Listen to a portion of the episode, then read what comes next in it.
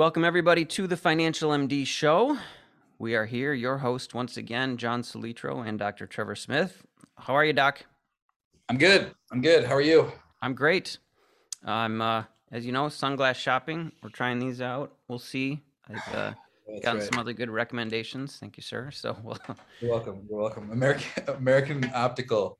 American Optics sponsoring today's episode is American Optics. They don't pay us at all, but we're gonna pay. Yeah, I think is it American? It might even be American Optical. Either way, it's the it's the Top Gun. It's the famous Top Gun aviator, but they make some other less enormous frames. Well, I got to tell you, coming from an ophthalmologist, that has to mean something. So yeah, they're they're great, super quality. All right. Um, cool. Well, we wanted to just bring in a short episode today. We're going to try to get this out as soon as possible and talk about it's now February 28th, the last official day of 2 of 22. Hope you all did wonderful things on 22222. That was pretty exciting. And uh, but a lot's happened this year. This has probably been one of the worst Januaries on record for a long time. And uh, from the stock market standpoint, here at Financial MD, we had investors who were down, you know, 15% within the span of a month or two because we had some aggressive stock portfolios and the stock market just took a hit. And there's a lot of reasons for that. We're going to talk about a few of them today, just briefly. But we've also got an uncertain future, frankly, and we're not going to beat around the bush with Russia invading Ukraine. That's a big deal and could be potentially the start of a World War III, or could be, you know, this is as far as it gets and things start to back down or anything in between. So I don't know, Trevor, your thoughts? Oh man, yeah, I didn't think that was going to happen. Honestly, like I, I, I like to say when I'm wrong, and I, I thought it was kind of going to be an overblown, yep, thing. Um, maybe it's just my bias from watching the news over the past couple years now. I feel like everything has been a bit more extreme, mm-hmm. uh, shock value and all that. But oh, sure, man, I was wrong. I mean, my bias, uh, I think, was pretty clear that direction, and I also just kind of thought, man there's a lot more to gain from not invading another country and Russia has a lot to offer in the energy department, but mm. apparently they want something that from their perspective is rational, right? Not from my perspective is not. Yeah. There you go. It just when that doesn't match up, you, you you end up being wrong. I also think the markets were overheated anyways in terms of the markets. Well, yeah. So I think we you know that um, the psychology of markets there's that nice like fear and exuberance and um, euphoria and all that stuff where we just have certain emotions when prices at certain kind of like patterns of if it's up right. at the top we want to buy you know we like to, we're biased to buy high and sell low. When stuff starts to happen we look for reasons you know it didn't necessarily go down because of the fed it didn't necessarily go down because of russia although with war i mean it usually does. Yep. But yeah i mean it's like the thing that I try to remind myself is that we know the market is going to go down at some point. And so yeah, we, we know that, that, but for some reason every time our investors, our clients are just Yeah, you get calls, right? Still get calls. Yeah, hey man, what's going on? Um I don't know, the market's doing what it always does. Yeah, so a volatility, you know, of like when Bitcoin goes down 30% in a week or 20% in a day, yeah. and it has a volatility of 100, you shouldn't think what happened. You should think, oh, oh, that took a while. Yeah. yeah. Oh, it's being time. Volatile. It's being volatile the way volatile assets are volatile, and yep. the S and P has a degree of volatility. It's just a lot less because averaged over a bunch of things. Well, it's a lot compared to honestly, when like if we look at from a consumer standpoint of average client portfolio is not 100% stock. It's not a S&P 500 index fund. It's stocks mixed with some international, mixed with some bonds, probably mixed with some, you know, just different stuff that's meant to diversify it and reduce the beta or the volatility or the standard deviation. All those terms are fancy advisor terms for volatility or the ability, frequency, or what's the word, intensity that something might go up and down. Mm-hmm. And all of these things are compared against the S&P 500 typically, probably the most common benchmark in the world. And every time we put together a portfolio, we say here's how it compares in volatility to the S&P. And if the S&P is 1, if you guys remember statistics, 1 would be a perfect correlation. 0.6 or 0.5 would be, you know, it's got about half the volatility of the S&P 500 and 0 would mean it's got no volatility. And if we mm-hmm. get a 0.5 or a 0.6 beta or a volatility type of correlation coefficient, we feel like we're doing really well. And so in those terms, the S&P is very volatile. It's like the volatile thing that we compare against. But when it's really not, like obviously you're looking at cryptos or Bitcoin, obviously. But we got to keep in mind that 2008 the S&P dropped 40% give or take depending on what numbers you look at. And I feel like how quickly people forget. Uh, that's not to downplay at all what's going on current event wise, but we're talking about stock market and investing today. And financially, something was going to make the stock market go down. It was just like a house of cards that something just had to flick that little card, right? And not that the house of cards is crumbling, but you know what I mean.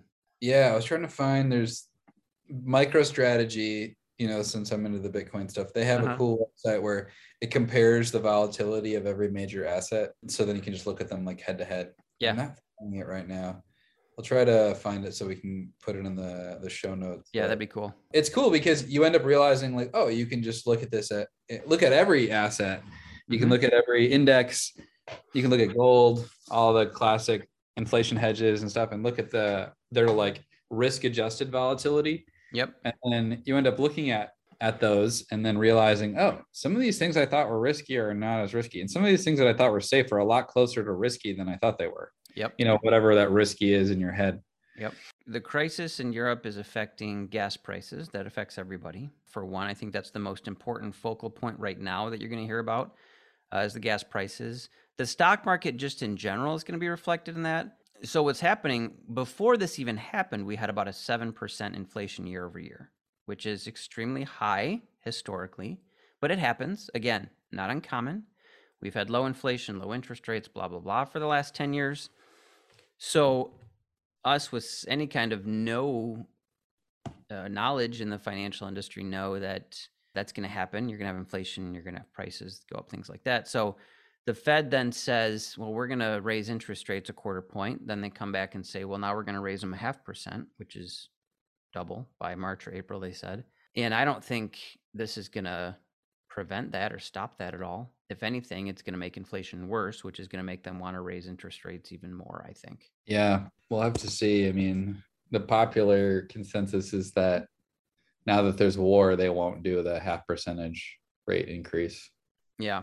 Well, it's gonna. I don't think they're related or should be related at all. I mean, it's gonna be. I think I think people are like basically when they increase rates, they expect risk on assets to go down a Right. little bit. And they Right. were but they're going to do it slowly over time. And that's why they forecasted ahead of time. So you're kind of ready for it. Yep.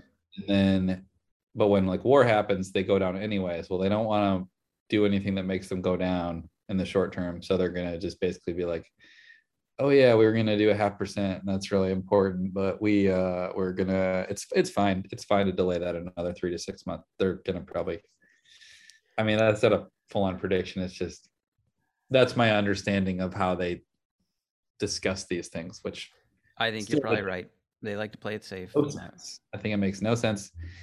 If Mm. you need to curb inflation, you need to curb inflation, and Yep. and the longer you wait, the worse it gets, as far Yep. as I understand it. So, and uh, Ray Dalio has been saying that for like pretty much forever since like the '80s. So Yep. I'm inclined to agree with you. That's a lot of time for a build up for a bubble. It is definitely kind of freaky, but it's sort of like a, a game of musical chairs, right? hmm so, and if you don't play the game, you don't get to retire, basically. Yeah, really. I mean, yeah. What's So- your What's your alternative? Alternative. So you play the game with everybody else. You both succeed with everybody while you're succeeding, and you get screwed along with everybody. But it's better to, I don't know, it's pick your poison almost. But yeah, totally. nobody ever got poor taking a profit. That's another thing people like to say. So selling here and there is not all bad. Nope. I I don't think so either. Um, or, you know, as you get closer to the end of the year, taking some of you high income earners, looking at your losses and trying to harvest some losses.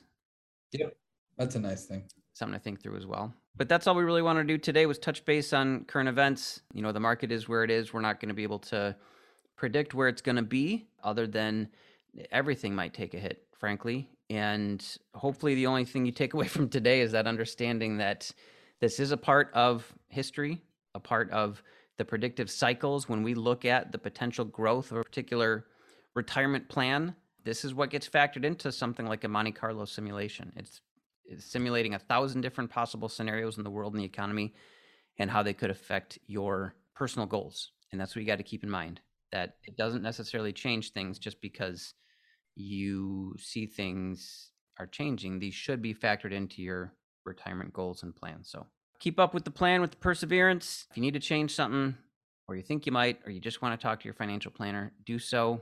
If you don't have one or you want to talk to us, you know how to get a hold of us. Check us out at financialmd.com. Find us on TikTok and Instagram at, at financialmd. We'll be putting out our weekly videos. And another plug to check out the Financial MD app. We're tweaking it and updating it, making it better all the time. And that's all I got. Trevor, anything else? That's it. And you're available at Jay Solitro. Jay at Solitro at financialmd.com. And you are T Smith at financialmd.com. That's right. Hit us We're up on email. Yeah, we're both here for questions. So we're not a big deal as it seems like on the podcast. So you can email us and we'll get back to you. Yeah, absolutely. We love that. All right, man. You guys have a great week. We'll see you soon. Later.